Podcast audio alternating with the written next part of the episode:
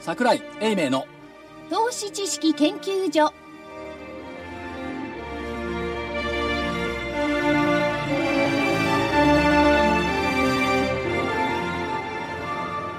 投資知識研究所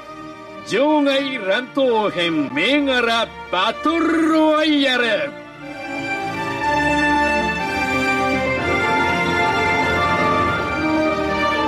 皆さんこんにちは桜井英明の投資知識研究所場外ライト乱闘編銘柄バトルロワイヤル1個買いましたがそのお時間がやってまいりました、はい今日男状態はい、ね。なんかいきなりあの低い声から入りましたね。女子アナ兼レフェリー担当の桜井英明ですすごいよね。プレイヤーでもってレフェリーまでやっちゃうんだからもさっ。といないんだもんそうそうルール委員長。あのレフェリーのですね金内さんがどうしても外せない用事がありましてねこの番組よりも大事なものがあるまあ、 そりゃ世の中いっぱいあるでしょ世の中しょうがないでしょそれで今日普は通あほら電話出演とかあるじゃない電話出演もないまして。ーそれで今日は、えー所長がですね、えーレフェリーと乱闘のおー当人を兼ねてそういうので正か正式な、えー試合ができるのかどうか危ぶまれるいやだとこかろがあらる今んです日がは壮大な試みですよね進行役の女子アナさんがいなくても番組が成り立つかどうかそういうことですね成り立っちゃったらどうするんだろうねどうすんだろう。だってそれはちょっとい悪意ありませんそれは誰がいなくたって成り立ちますよ確かにね電話の一本もかけてくれてもいいと思うな確かいや、そういう時間がないんですよ、本当に大変なんですよ。そうですかそうえですかでええーとそうですか、そうですか。大変なんだから、かのちゃんも。忙しくて。もう人気者はすごいななんか自分がいかにも人気がないってことを言いたいわけですか。そう何それ。えお呼びがかからないし、えー日経金株価1万5575円4日続進小幅ながらといったところで終わっております、はい。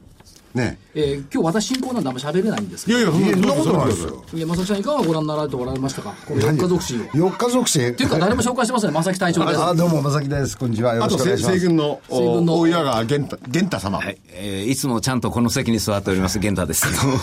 すけど私暇なもんでそうか抜けるのは鹿野内桜井かそなんかね、そういうふうにみんな軽口を叩いているのも、この4日促進のおかげですよ。う。そうですね。先先週の。そう先週の。だから4日続進をいかがご覧ですかといやいやいやい正木隊や、長には伺ってみたわけです、あのー、あれですよ、えっと主力株がちょっと、引け際に、しぶーんとなっちゃったじゃないですか、そうですねその割には材料株、今日あのー怖いんですよ、私ね、何が怖いなんで私にいきなり振ったかっていうと、今日は今日はバツバツは僕だけらしいんでそんすなよこと聞いてないですよやっぱ年長者から振らないといけないかな って進行役としてそういうはことないじゃないですか、そんなこと考えてもいないくせに、いつも考えてますよ今日そうは9円9銭高ですよ。 9.9、 9 9.09 09円。 9銭だ9.09、はい。こんなになっちゃ1い万ました。 5575円92銭となってます、朝ね、方結構しっかりしてたんで、かりしてま200円以上上昇してましたですよね、朝方寄り付き直後7分後にですね、1万5781までですからねすごいね、データ持ってるとすぐこ言れうただこれだけなるでほどす、ね。はい、でも今日 JPX とかマイナスだったんですよだから全体的には重たかったです、でもまあいずれにしろ続進な4日続進なんでこういうふうに軽口を叩いてられるそうでも先週金曜日は誰かがですね札幌に行かれていたんでしたっけ誰かたちと言ってもらいますよ。誰かじゃないですよ。誰かたち。ちょっとちょっと振らなくてい次いは二人と よも一緒ですよ罪だってだからいや、あれね、でもびっくりしましたね。うん札幌着いた、千歳着いた頃はね、おお、高いね、とか言いながら、そうお昼食べ始めたぐらいから、あら、1400円ぐらい、正木さん下げてる。はいって感じでしたよ。だから僕もね、あのーあ、お昼頃かな、メールなんか送っちゃ悪いなと思って、てめえらのせいで相場がこんなになったなって怒ろうと思ったんですよ。そんなことはないけど。てめえらのせいで。そんなことはないでしょ う。我々は札幌の悩める投資家さんたちのために行って、IR& 株式講演会を、つつがなく、そうです。あれ、講演会は、えー、土土曜曜日日でしたね。はい、なんで金曜日いたんだろだから、それですよ。う。 おかしいな。あのさ、そんなこと言わなきゃいいじゃないの、別そに。れで、まあ、あの、1286円ね、先週金曜日に下げてしまったんで、土曜日の、その、札幌の投資家の皆様の反応ってどうでしたかあのね、多分、多分なんですよ。今回、全国、札幌だけじゃなくて、全国だと正木さんの周りにもいると思うんですけど、あのーギリギリじゃない、イギリスの問題があるから、これ通過するまでポジション外しとこうっていう人が結構おられたと思うんですよね。だからその意味では、通過した、しかも、なんか、2月の12日と同じところの安値で止まってるよね。これ不思議でってすいうね。のを見てですね、追カーでむしろこの下買いに行ったんじゃないのっていう気もしないでもないです、現地なんかどう見てますか下買いに行った投資家の皆さん多いいやだからあの当日ね、朝方、イギリスの方で残留が多いとかいう話あったじゃないですか、あれがあって、途中で確かに負けてたのがこう逆転したりして、こう買いになったりなんだりしたという、その日のディーラーチックな商いが全部処分したんですよ。で、下を今度、個人さんが1000円以下ぐらいぐらいから、まあ、買ってたと思うんですね、でその処分がちょっと月曜日、時間がかかって、で、まあ、火曜日も揉みながらこう上がってきたところだと思うんですよ、だから今日なんかでもその、それに対する利食い売りみたいなのが多かったんじゃないですかね。だからまあそういった意味では、最低改ざんの減少が先週金曜日時点で、えっと、1500億円ぐらいでしょ、これだけね、1200円下げたって言ったら、最低改ざんやっぱ5000億円ぐらい減るのかなと思ったら、1548億ですね。で、8800飛び3億円っていうのは、悪さもできないって先週も言ってましたけど、そういうレベルなんじゃないですか。しかもまた都合いいことに今日は、週刊誌の見出し、なんですか年内1ドル95円と株価1万円割れの確率は、クエスチョンマーク。ちょっとこのクエスチョンマークがクソもんなんですけど、こういうのが出てくると反発の印ではあるんですよ。でも大手大手のおところのですねアナリストの方、その辺のこと言ってる方いらっしゃいましたよねテレビでね100円から95円ですその大手のアナリストって何か意味があるんですかないです大手だろうと中小だろうと、地場だろうと。じゃあ優れたアいやナいリやスト大手だろうと中小だろうと優れていようと愚かだろうと、はいすべての人たちが、残留と思 った思ってましただってねいないでしょいや俺は離脱だよって言ったって聞かないもん、いいるのかもしれないいるんでしょうけど、聞かないよな僕はでもそう思ってましたよ今何直前のね予想がね離脱が多かったんです 1%1 ポイント、でねいずれにしても離脱しちじゃゃっあ立て派な市場関係者の一人として福井ディレクターは存在するでまあ離所脱詮我々市場関係者はね間違いますよ理路整然とすいません ねでもイギリス人もびっくりしたわけですからねそうよびっくりするなってね自分で投票してそんなことがあるとはとか言ってそう。 じゃあしかしでもちょっとびっくりしたっていうのは確かにありますよね。ありますね。ことあの桜井先生とかこう向こうに行っておられたんで、あの500円安から1000円安以上になる家庭のところの商いは見られてないと思うんですよ。見てない。大体あの6分ぐらいですからね。あ、そう。だから売れてないんですよ、先ほど言われたように、こう叩くとかこう売る玉がないとおっしゃったんです間売れずに、いきなり下まで行ってるんで、下で売り溜まっちゃったんですよ、だから、あのなんちゅうかな、あこれは僕らは見てて、あこれは下げないなという感じが、売りが溜まってたのたまったような形になったんです、だからこれはさ今日は下がらないよねというところから、逆にまあ上がりもしなかったんですけども、そこで、まあ、僕たちはオプションとかをこう買いに行って、いや、わけわからないときには、あの損が確定するオプションのコールからというのはもう鉄則ですから、でそれから行って、まあ、まあ、上がったりはしてくれたんですけどもね、だけど今度、上がり始めたら、ちょっと重く感じたりしたんですよ、だから多分下でダンとこう買ったり、売りが溜まったりして、ちょっとややこしい玉関係になったんじゃないかなと思ってるんですけどね。ただ、通過した後に、商いは日米ともに膨らんでますよね。ですよねアメリカでも3週で80億株台が入ってますから、その意味では、用水モードだった人たちが参加し始めたっていうことが言えるんじゃないですか。ありますよね。うんでもこれの余波といいますか今後まあいろいろあるんでしょうけれどもあんまりこうあれですかね、えー、ビビクビクすることはないでしょうかねえっとね、一昨日の日経長官に、フィナンシャル・タイムズからの天才で載ってたコラムがね、国民投票はやり直せるってあるんですが、別にやり直すとかやり直しじゃないんですけども、この映画は前にも見たことがあるって書いてある、結末は知っている、英国が EU を離脱することはない、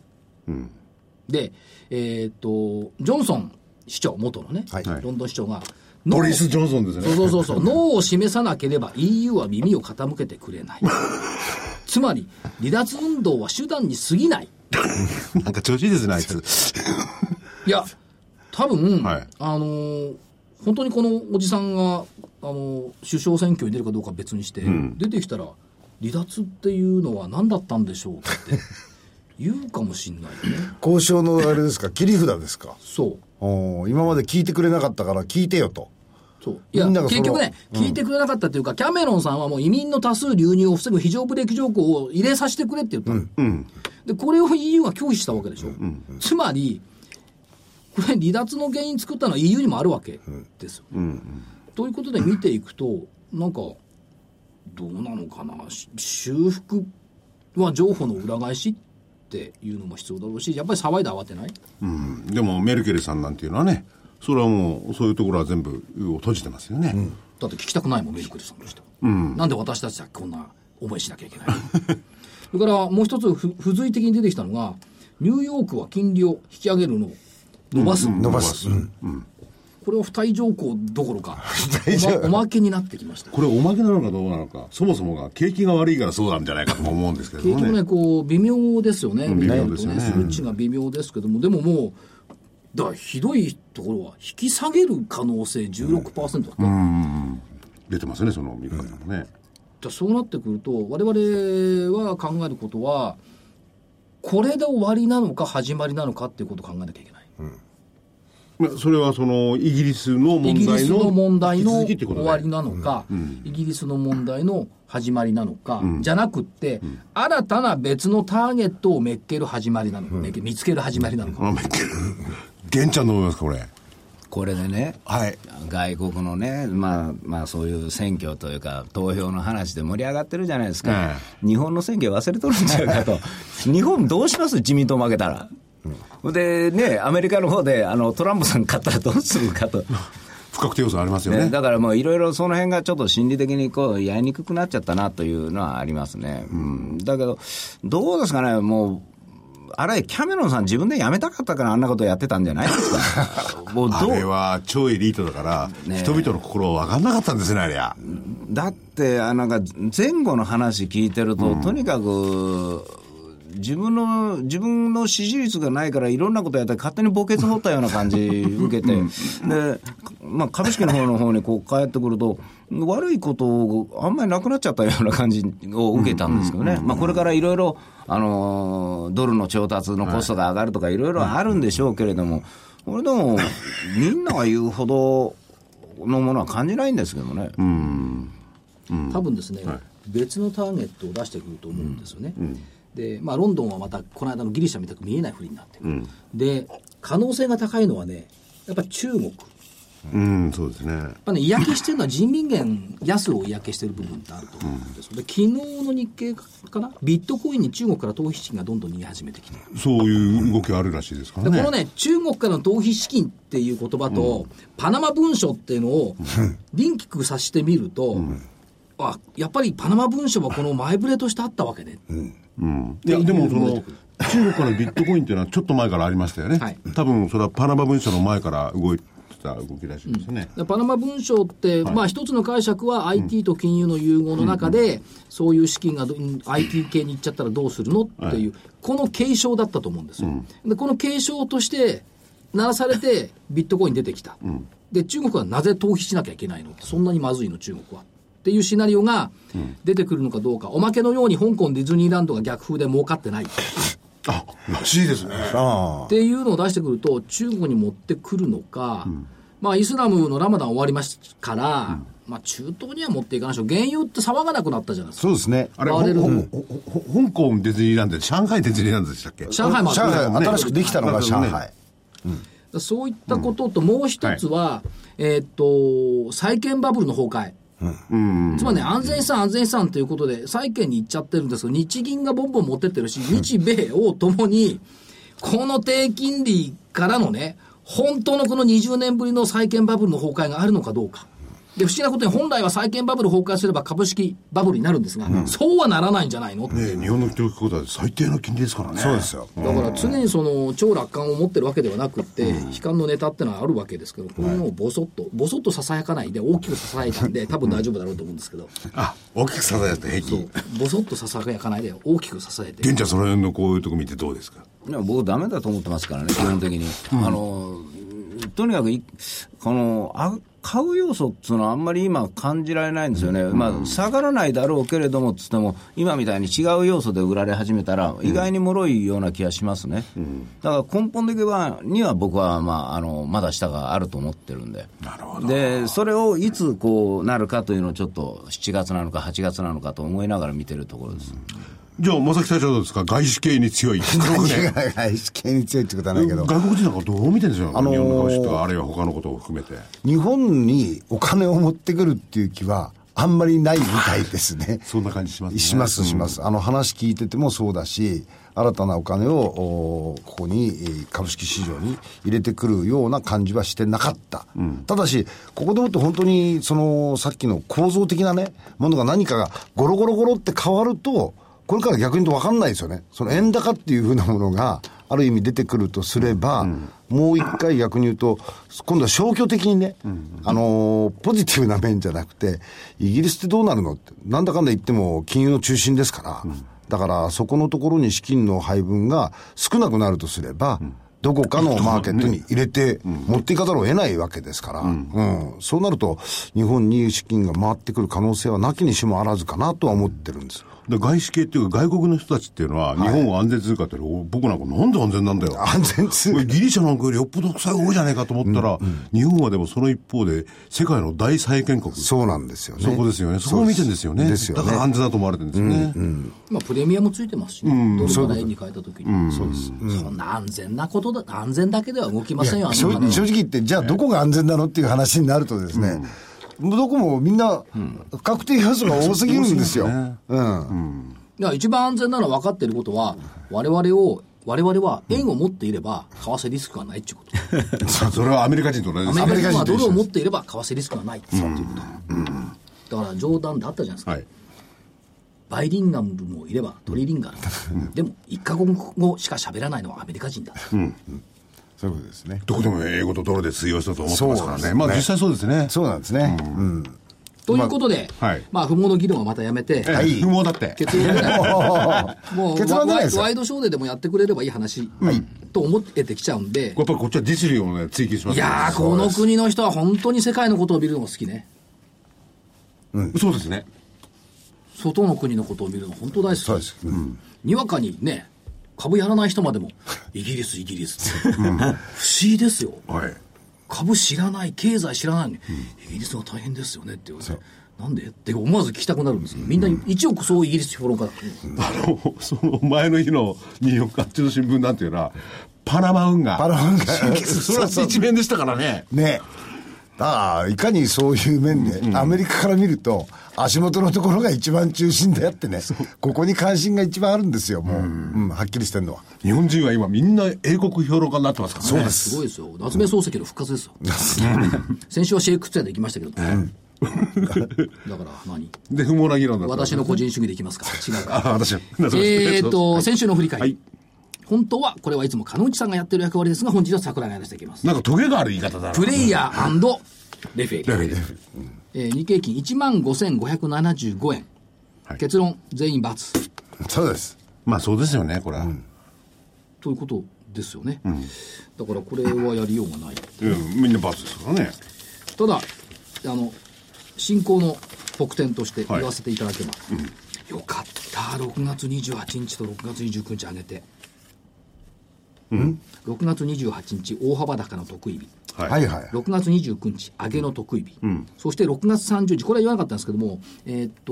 と戦後上昇確率70%あ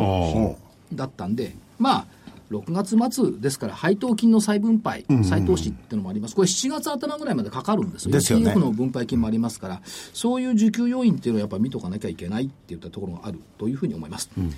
個別の銘柄、はい。これは玄ちゃんすごかったよ、今回ね、すごい。えー、7717の V テク、本命、東進が組み上げてもいいだろう、あ組み入れてもいいだろう、PR24 倍の軽量級、有機 EL 関連、日経平均が上がるならここだ、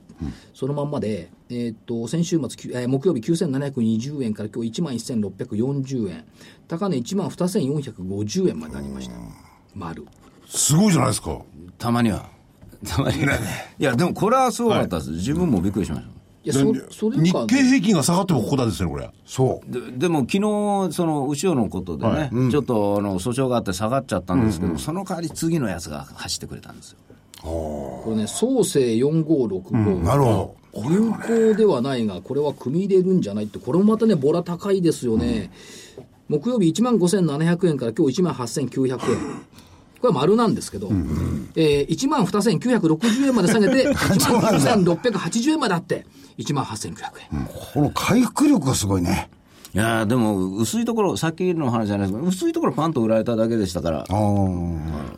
でそその間、みんな買えませんでしたよ。そういうことだね。玄ちゃんね、この創生を上げて、まあそこまで行ったんですけれども、はいまた創生がまあ引っ張るとは言わないけれども、どっぽ高の形のがあり得るわけですから、今後、バンバンバン。いや、ももう無理でしょ。もう無理ですかいや、だからこのドタバタとか、あの、6月末だから、まあ、入れられるとしても、今度、マザーズの先物が出てくるんで、僕、ちょっと分かんないですね、ここから先は。うん。分かんない。いや、こんだけ動いたら、ちょっと休まないと、逆に。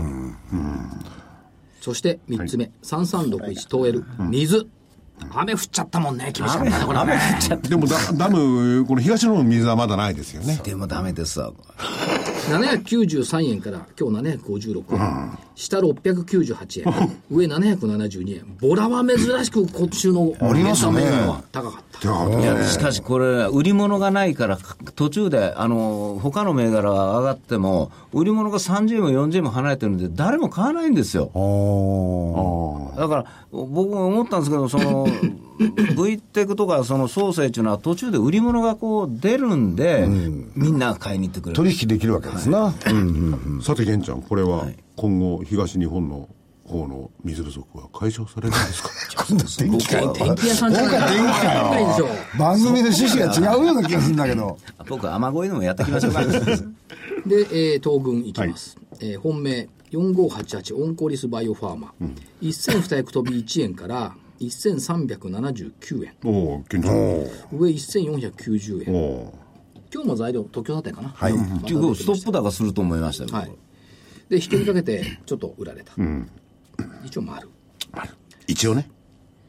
いや一応と丸よ、いやいつも、あの、一応丸って、かなおちゃんがよく言うセリフじゃないですか。丸丸丸って言わないあ私金内ではございません桜井ですねあ、忘れてた。えー三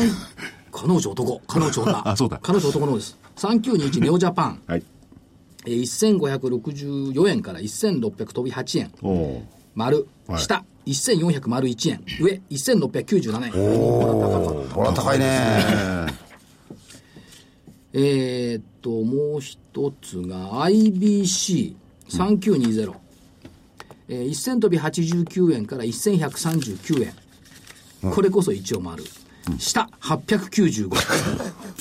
1211すごいね。本物のブロックチェーンはやっぱりボラが高い、6837強者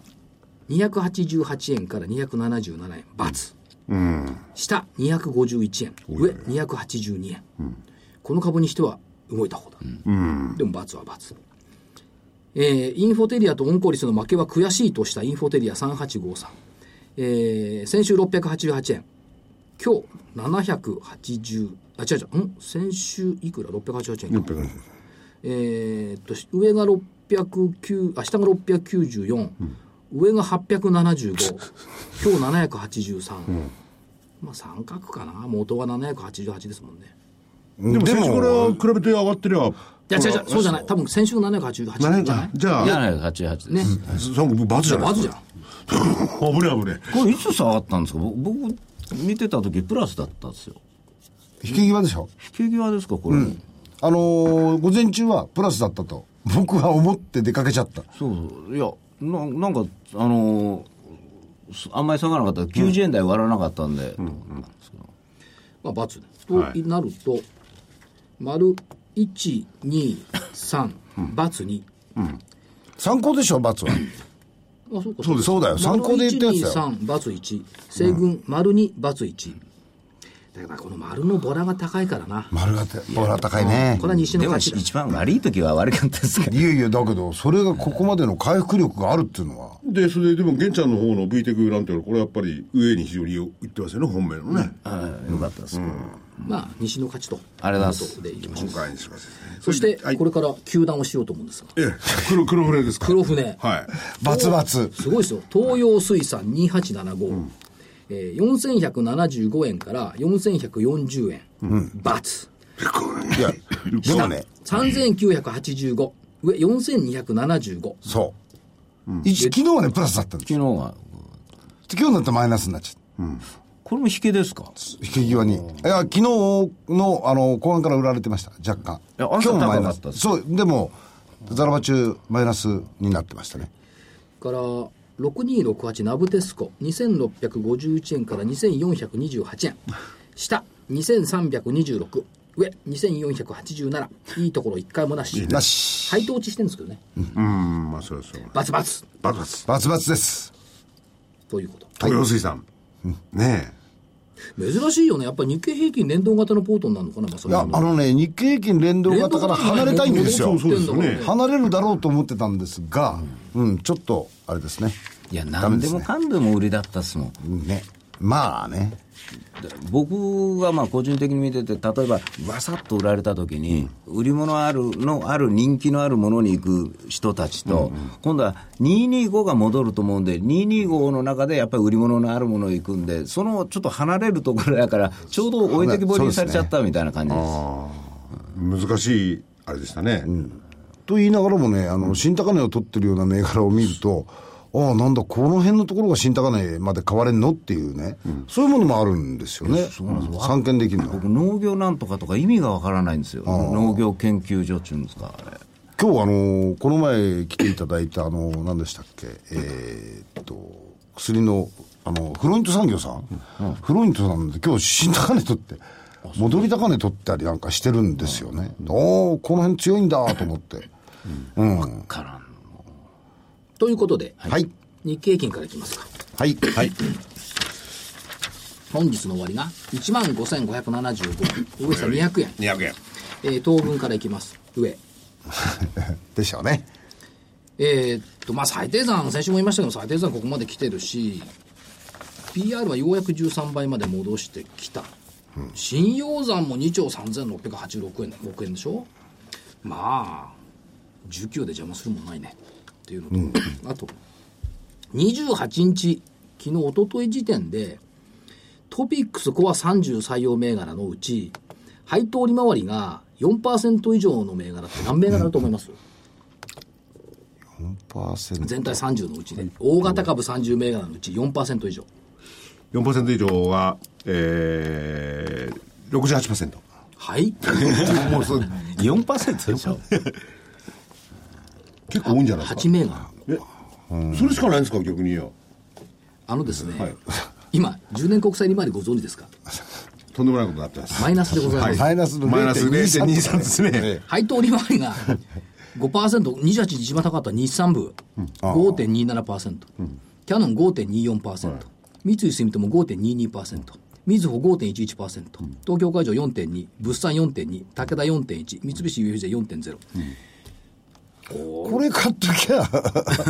ていうか逆に言うと、えっとね、例えばリートの分配金利回りが5%のところでフィックスした人って結構いるんですよ。はいはい。で、これは減配がないとすれば5%の利回り商品が手に入るってことでしょ、です、意外とそういったところ見といた方がいいんじゃない、で、5%で配当フィックスできれば、まあもちろん減配とかないっていうのもありますけど、プロのファンドマネージャーってどうしてそういうことしないのっていうね。胸張れますよ。なりますね、うん、マイナス9人の時に私5%稼ぎました。何もしないで。 5%大きいですもんね。全ポートフォリオを日産部にするとかね。でもこれだけどトピックスのコア30でしょ小川さんだから流動性に問題もない。ないですよ、やっちゃえ、日産みたいな感じですだから小さい証券会社でね、まあ中小証券でね、5%とかあります。俺、コア30ですからね、言ってますけど。いつでも売れるの、いつでも買って。ああういうことなんですよ林業も通りやすいですよね。まあ、日産自動車知っとるわな。キャノン知らない人いないでしょ。部長さんとか役員、ハンコ押すでしょ。三井住友だってあるでしょ。お宅のファンドより大きいよ、みたいな。と、ボソボソと言っときます。はいはいで、えーっと、日経平均、来週は、なん S q か。ね。はい来週 S q で、で、1日、明日が日銀短観でしょ、こいつに左右されるのかなという気もしますけども、イスラムのラバダンも終了しますが、6日下げの得意。これが効くんだな、嫌だ な。でね、9日が上げの得意日なんですが、これ、日曜なんですよね。あ、そうですね。あ、土曜土曜日ですね。あ、土曜日土曜日。はだいから商いない、残念ながら。でもまあ、25日線から4%近く、まだ下に乖離してるんだから、上ということでいきたいと思います。上。はい。 4%か。これ200円幅ですよね。そうです。そうです。僕はもう横でしょうね。あのー、一回下に行くと思うんですよ。で、戻ってくるような感じじゃないですか、選挙前ですから。だから7日ぐらいにちょっと戻ってくるという。で、とにかく先ほど言われたように日銀のそれも気になるんですが、もう、月初外国人の商いが、出た時に売りで来るのかか、まあ、今の状況だと7月ですから、もっちを売りってきたら、このずるずるいっちゃうと思うんですけどね、だけどそ、そんなやつ、もう先に売ってると思うんで、そこまで持ってないようなポジションを、こんだけ悪いことがあって、まだ持ってるって、それ、下手で しょ。と思うんですだけからど、だけど、買うというのがちょっと難しいと思うので、S q 過ぎて、まあ、方向性が出ると思うので、えー横。黒船さん僕も横。理ち由ょっとはポ。ジ、あの、ここで225に関連するようなものを、大幅に解雇していくっていう状況ではないかなと思ってるんですよ。まだまだ、あのー不確定なものが多すぎちゃって。だから、個別は変われる可能性はあるんですが、ちょっと全体を買っていくには、難しい局面だと思います。はい。では銘柄の方に移りましょうか西軍さんからどうぞこれね、難しいんだな。難しいね。あのー内需っぽいもので、と思ってるんで、えー、3082のキチリ。今日591円6円安なんですが、あんまり戻ってもないんですよ。ところが、やっぱり外食産業、まあ女性向けのこう居酒屋とかやっとられるで、女の人が今一番確実に使うんで、お金を。で、本当はポーラとかああいうのも考えたんですでよ。しょでも、ちょっとこう、なんていうかな、日経平均に引っ張られそうだし、バイオとか軽いところもこう乱高下しましたんで、ちょっと中途半端な位置なんで、上がってない、まあ、あ3082の基地だったら、まあ、業績的にも安定してるんでいいんじゃないかなと思います。それともう一つが、今日はね、あんまり、えーその、多くを動かしたくないんで、今日2銘柄しかないんですけどね。あの、3524の日東製も。あ宇宙のゴミ処理そ、そういやかっこいいんですけどね、イノシシと かね、クマとか最近いっぱい出てきまんねん。で、これ、この間から業績の分でもね、に20%ぐらいアップになってる、はいはいはい結局どういうことかっていうと、あの、宇宙ゴミだろうと思ってね、もう私も期待してバーッと行ったら、いや、あの、最近、こう、山に、いこう、猿は出てくるわ、イノシシは出てくる、鹿は出てくるわ。まあ、そういうので網が売れてることの。間鹿と狐とウサギと同時に見たもんねあ。いました。北海道で。はい。それ、それ、どうなんですか、あの、どっか、あの、熊はいません鬼ヶ島かどっか行って、熊はいませんでした。いや千歳千歳一度せ、あでも本当熊に出るって言ってたよいや出るらしいです出ましたねね。うんだから、まあ僕らからしてみると、うんちょっとこういう、まあ、言言うたら、地元ネタっつったらおかしいですけどね、こういう時ってほのぼのとしたネタがやっぱ欲しいなと。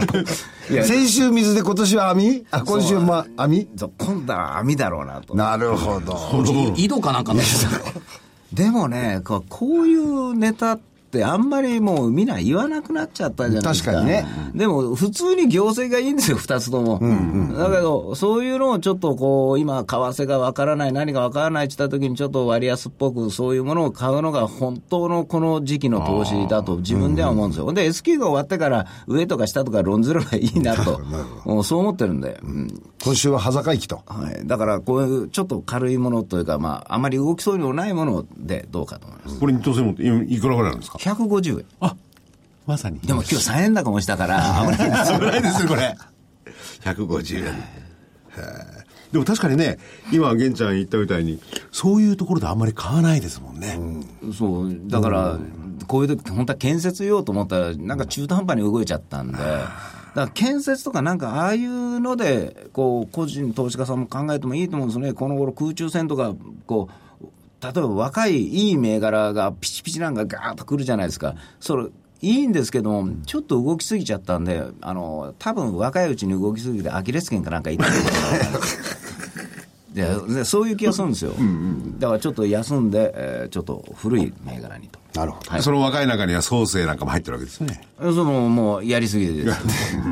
いや、ついていけないんですよ、僕、あそこまで来ると、あ慣れてないもんで、 じゃあ東軍は銘柄たくさんいきます、はいえーっと今日の日経で見たのが国内ライブエンタメ市場5000億円台大台突破、2000年と比べて市場規模2倍でフェスティバル形式の音楽イベントの市場規模は過去最高2役2条億円まで拡大した音楽の収益源はリアルな体験に移行してきた、音楽ライブはこと消費、出来事で消費するこれで盛り上がっていること消費と思ったらやっぱり日々の2469ああ、な持ち合い離れそうなところまで来たんで、えー日々の一きつね、昨日なんかビートルズが来日した日だったんですよね。から2つ目、昨日一部指定になった2429、ワールドホールディングスかつてはワールドインテック、ジャスダックの時一生懸命 IR を手伝ってた会社で、8年経ったかな8年じゃないな10年近く経ったら2部行ったの今年の3月、一部行ったの昨日で製造派遣それから業務請負が中核なさ、まあ、福岡、中核の会社なんですが、えーまあ、要要するに人材を製造派遣しているのが中核あとはね大都市のマンション開発販売結構ね仙台では大規模なマンションだったりねしてます不動産手広くなんかやってる会社ですね。うんだからあのねキーワードは人つまり製造派遣でしょマンションは人が住むところもう一つは携帯電話の販売九州で最大の携帯電話の販売ってもう要するにインフラも提供するということで、えー業績は非常に麗しいということでワールドホールディングス、やっぱり10年間同じ会社見てるとね、でチャート見てもらうとずーっと変化がわかる。変化じゃないここ2日間3日間千歳空港を離陸した飛行機のような角度でビューッね、飛行機のこと言われちゃうと。 53円高してるんですねはい、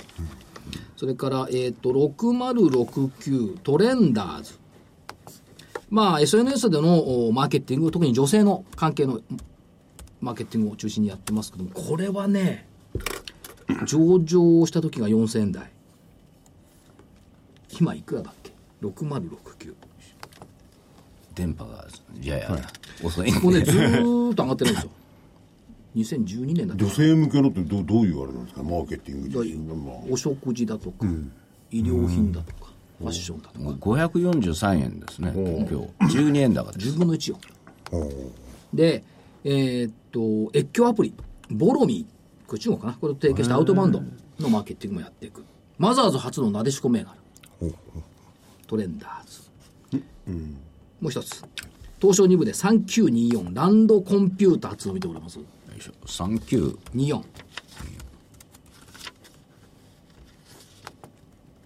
どどんな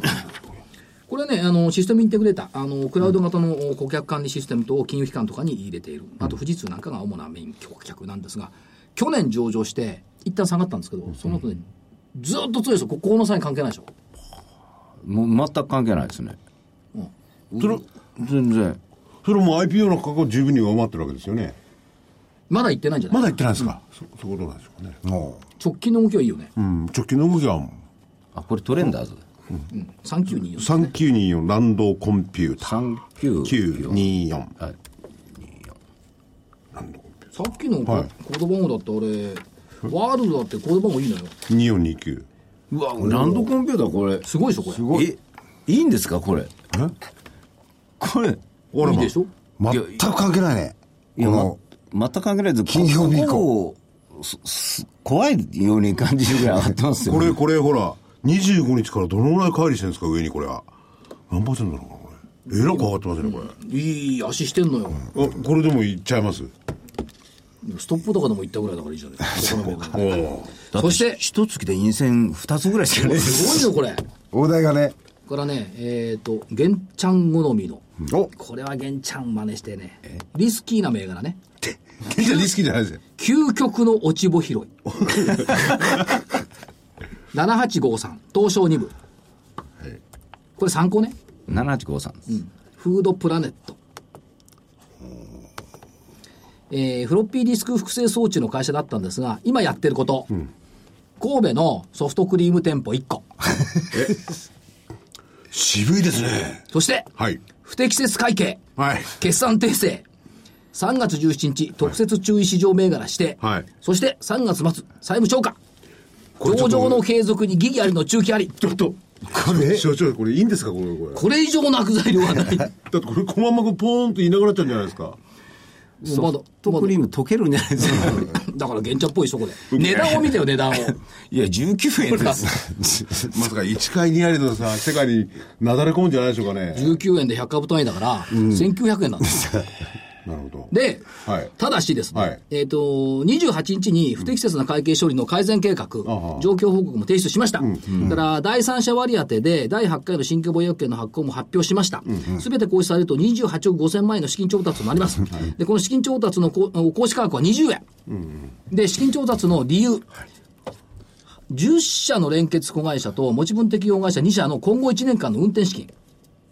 で、今、だからソフトクリーム1店舗の売り上げしかないんだけど、カップケーキのマグノリアベーカリーと、フライドチキンの、えー、キョ、キョチョンか。これで売り上げが立つようになる。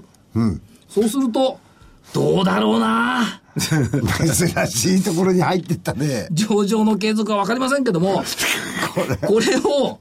えっ、と、ライアウトだということには、フード事業を取得し、資金調達もし、グローバルに拡大、内部統制も整える。まあ本当にその通りならいいんですけれどもね。だから参考ね。これを、危険と見るか、夢と見るか。相場判断は100人100用。究極の銘柄選択3項目だ。これはまあ、このフードプラネットには悪いんですけれども、まあその通りいかなかったら廃止ってこともありまそうそうすそうありますえまあその通りにいったらこれはどう、どのぐらい化けるんですかね。ちなみにですね、今大してバカなんじ年ゃないのです安値第8回の14円。はい。高値2月40円。すごいでしょ、19円から40円高値取ったらダブルバーガーだもんだって。あのあのね、現在一言これぞ。僕でも用意 は。で、だって、これ以上の悪材料ないって。ないよ売り上げはソフトクリーム1個しかなかったんだから。で SGI でも30円してましたから ね。ね、 で不適切会計、決算訂正、と特設注意市場銘柄、第三者割当増資に誰も応じなかったっていう可能性も。えーわ出てくるよねいえ割り当て予定先はジャパンオもうポチ決ュまっニてるんでティーすねズマスターファンド、これはもう決まっもう決まってるわけですいやね。でじゃもあその分。大概そうですよ。こういうのであソフトクリームしか作ってない会社に出資しようっていうのは知ってる人しか無理ですよ。作ってないんだよ。売ってないんだから。だからね、このカップケーキが売れることを祈ってですね、さあ、売り上げはどうなるでしょうか。まあこただまあ、これ見るだけの銘柄ねあでで。も見るだけの銘柄なんだけでど、でも俺こんなん聞いたらすごい興味持っちゃうじゃないですか。だって19円よ。まあゲンちゃんっぽいでしょまあ社員さんもいるんで、ぜひまあとめのですね。、株はリスクありますから、くれ ぐれも投資判断はご自分で、これ見る銘柄と僕言っときますからね。 いやだからこれ、まあ本当に見る銘柄でね、投資えーただは十分に。こ、こういう銘柄もあるということをマーケットに は、ちょっと現ちゃんっぽくなっています。ベンチャーっぽくなってるどころか。でもこれ、あれですよね、45, 45万強できてるんですよね。うん、だけど、あなるほど一つの値段で、だいたい20円よりが60万ぐらいありますけど、あと20万ずつぐらいですから、そんなに重たくないです。 10万っていうとだ。って28億5000万円資金調達できてね、これ行使されたら、売り上げが張ってくるんだから、これの運運転資金使うわけで、借金返すわけじゃないからね。そうですね。まあ、とは言いながら、 20円でしょ不動事業を取得、資金調達もした、グローバルに拡大、内部統制も整える。さあ、この宣言をどう見るか。以上でございます。 ありがとうございます。なんかし新境地に入っちゃったんで、いや、もう黒船さん。次にもう、一応本命は日々のね、2469。で、玄ちゃんの本命はえー、っと、きっちり、はい。おとなしく。はい、おとなしく。きっちりって食べ物だったっけああのー外食産業。外ほ食ら、だからフードプラネットと 似てるし。違う、ちょっと違う。フードプラネットの方が名前かっこいいよな、きっちり。かっこいいです。え確かに。いやだから、いいとこばっかり見るのが株屋なんだけど、時に悪いところも見なきゃいかんっていうね。はい、黒船さん。俺、もう、喋る言葉なくなってる。 カタカナの今日は参考程度にこうですよね。はい。あの、まともに、隊長えっとはいまともに。 まともに、はいい、や、ジェネリックの、国内もともかく内需しか、あ個別ピックアップしかないだろうと思ってるんで、えーっと、あえて新高値を取ってる3341の日本調剤。薬です。えーっと、PR12 倍台。で、今回のこの下げの中でも非常にしっかり。ということで、えーこれを一つ。がもう一つは、あの、さっきもちょっと言いましたように、えー薬の方で、ジェネリック薬品の方で、あの、フロンチさんあたりが非常にしっかりしてるんで、これと同じような感じで、えー M3。これも、なあの、な薬の何番です販か売です。えーっと、2413。これはね、全く逆なんです。PR80 倍。ところが、このマーケットの中で、やはりこれも、戻りの高値を取ってるんです。 PR があるだけすごい。あ、そう。あ、そうだね。さっきのよっかいいよね。80倍だけど。あ、極端から極端ですけど、 銘、この M3 の2銘柄にしたいと思います。ここの手の銘柄大好きですね大好きです。でも今回の相場面白いのは、例えば創生とかいうその低パーのやつと、そのものすごいジグソーみたいなこう高いやつとかと、両極端に来てるんですよね、だから個別だと思ってるんですよ、僕。そうなんか両方いっぺんに来てました、なんかまあそういう意味でそういう面で見れば非常に面白い相場なんですねですよね。だから選びがいがある。だからまあ、コーナーの取り合わせて、今日はいろんな銘柄が。すごいところに入っていでった今日のおー6月30日木曜日、えー、桜井英明の投資研投資知識研究所7月号 DVD 発売ですもう業績景気に頼れない頼れるのはチャートだ英明流チャートでリタリターンを増やす爆投株の乗り時折り時を的確に知るということですね今回のおけ投資研究所 DVD、えー、英明所長、珍しくチャートを語っております。えー特に上がった、非常に上がった株のですね、その、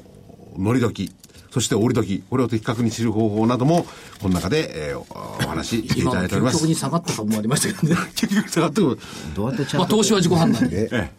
で、まあ、チャートをどう見るか、そして、経線ですねええ経線け経線ですね。どう見るかということを、お今日発売のお DVD の中で、えー所長に話していただいております。価格8640円、送料別途いただきます。お求めの電話番号、東京0335954730。東京0335954730ぜひ投資の参考にしてください。それで先ほど言ったフードプロレットは本当にただ聞いとくだけでしてください。いやだからリスキーな銘柄の一つです、と私は思ってます。ただこういう銘柄ね、見ておくと全体像が見えることがある、あそうですよね、そうですね。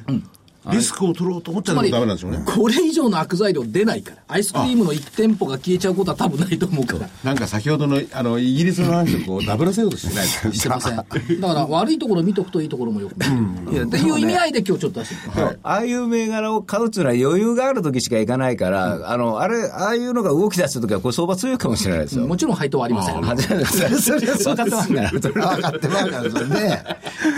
でも最低単位1900円。決して NISA では使わないでください。はい、コーンが来るんじゃないですか。いや、ちょ、ちょ、今度別の、別の方に行くんだから。そんなのねあと1分半ほどありま正す、木さん、あれ、あれはないんでおす知からせありますか、私の先ほどの DVD のどっけ抜かれちゃってなさ。んか大学生対抗 IR プレゼンコンテストってのがあるんですそようありますけど、まだ、あの、概要をお話ししていただい概要えてだえってまだって来週だよ。いやいや、来週やるのにじゃあ概要本当の、あの、プレゼンテーションは10月なんであ、そうかす。そうかそうか。モデルテスト。そうです。それから、来週の土曜日は、日本 IFA 協会東京 IR セミナー。そうです。えー、投資証券会館でやりますね。えー出演する企業さんのところなんえでっ、すと、PCI さんですとかね、えーメディカルデータビジョンさんとか、そういうところに出ていただきます。はい。面白いですぜひ、おいでいただければと思います。これは IFA 協会のホームページホにムページに掲示ございます。ご覧になるかねはい。これ、しかし、その次の週も、はい。 IFA 経過、あ大阪あ今度は大阪です ?4。月16日。そうです土曜日。ええこれはインテリックスさん、インフォテリアさん、それからフロイント産業さん。その日、僕、大阪ですよ。あ、そこですか大阪。でぜひおいでくださ。いらないいって言うんですよ。僕は違うところで公演ですから。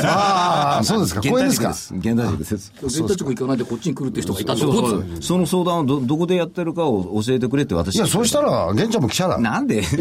一緒にや るすえー詳細は日本 IFA 協会のホームページをご覧いただければはいというふうに思っております。まあ、しかし、怒涛のような一日のスタートそして、えーちょっとずつ4日間上げたっていう、明日5日続伸になると、今年並ぶのかな、5日でですね、いつかはね。そうですねえ金曜日、日銀短観次第。はい、っていったところあるかと思いますけども、はいよく分かったのは4人でも十分成り立つ番組だってえまたそういうこと言う。やっぱりカナチェなんてつまんないねまあ、はいねえ。ということ答え で 答えないよあもう時間ですねはいもう時間です、じゃあ失礼します失礼します。